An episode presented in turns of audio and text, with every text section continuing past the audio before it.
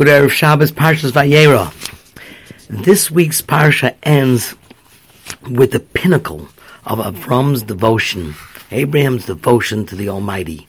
Akedas Yitzchak, where he's told to sacrifice his only son, and he does so, and he lifts the knife, and he's about to slaughter his own son because God told him so without any questions, and suddenly an angel appears and tells him to stop, and he stops, and Hashem turns to him and he says to him, because you did such a tremendous act and you didn't hold your son back. I'm going to bless you and I'm going to multiply your children like the stars and like the sand and your children are going to possess the gates of their enemies and God blesses him and that is the act that basically represents the symbol of devotion to uh, Kadosh Baruch to the Almighty that has sustained us for generations.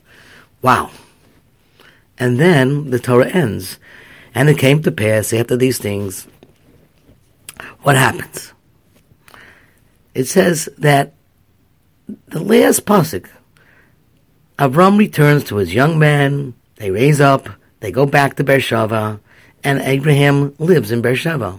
And then it comes to pass after these things, and it's told to Avram, yeah, Milka, your uh, sister-in-law, has his children, and starts saying, Utz and Buz, Kemuel. So mundane. So banal. Avram goes back home, goes to Beersheba. I mean, the Torah should have said, wow, and talk about Avram, and he went from there and he said, you see what I did for God? Nothing. He just goes back home. What does the Torah have to tell me that he went back home? You have an extra pasuk saying, and Avram got up, went home, back to Beersheba, and he sat in Beersheba. I mean, we know he went home. I mean, what did he do? Sit on the mountain all day? The rest of his life? He went home.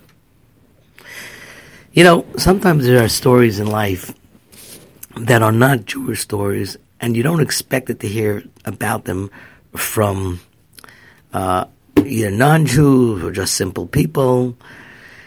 And this following story got me thinking, and got me thinking of Avram, though in no way I am correlating the hero of this story to the story of Abraham, or at least to Avram himself. Let me tell you, back in 2009, it's almost 20 years ago, the um, morning was very dark. It was November 5th, exactly at 2.25 a.m. A car crashed against the barrier on the Hutchinson River Parkway. Now, if you know the Hutch, that is a very twisty road and it's black. And the driver was stuck. She could not get out of the car. And everybody was whizzing by. Now, there was a car that did not whiz by.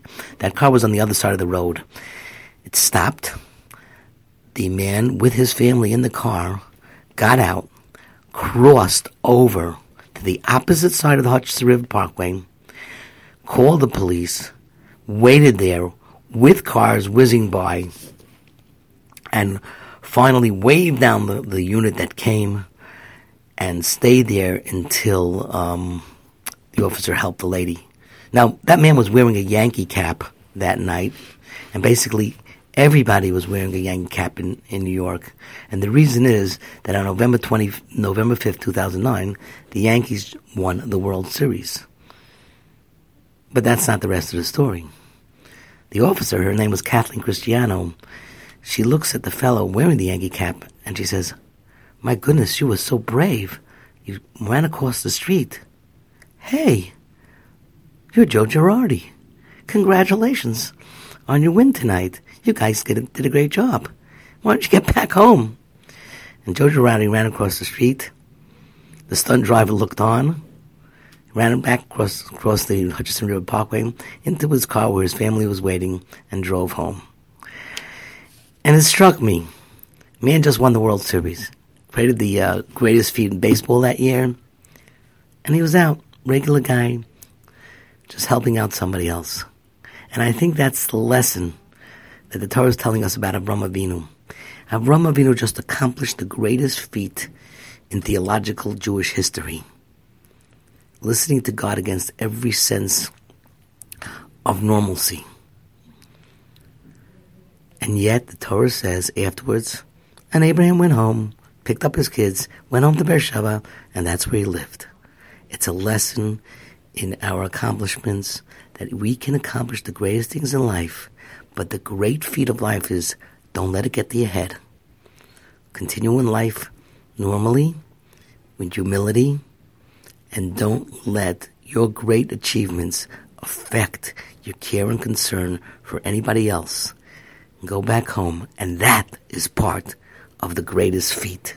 Because a person is not measured simply by his acts of glory, but by glorious acts, even if they're simple. Good Shabbos.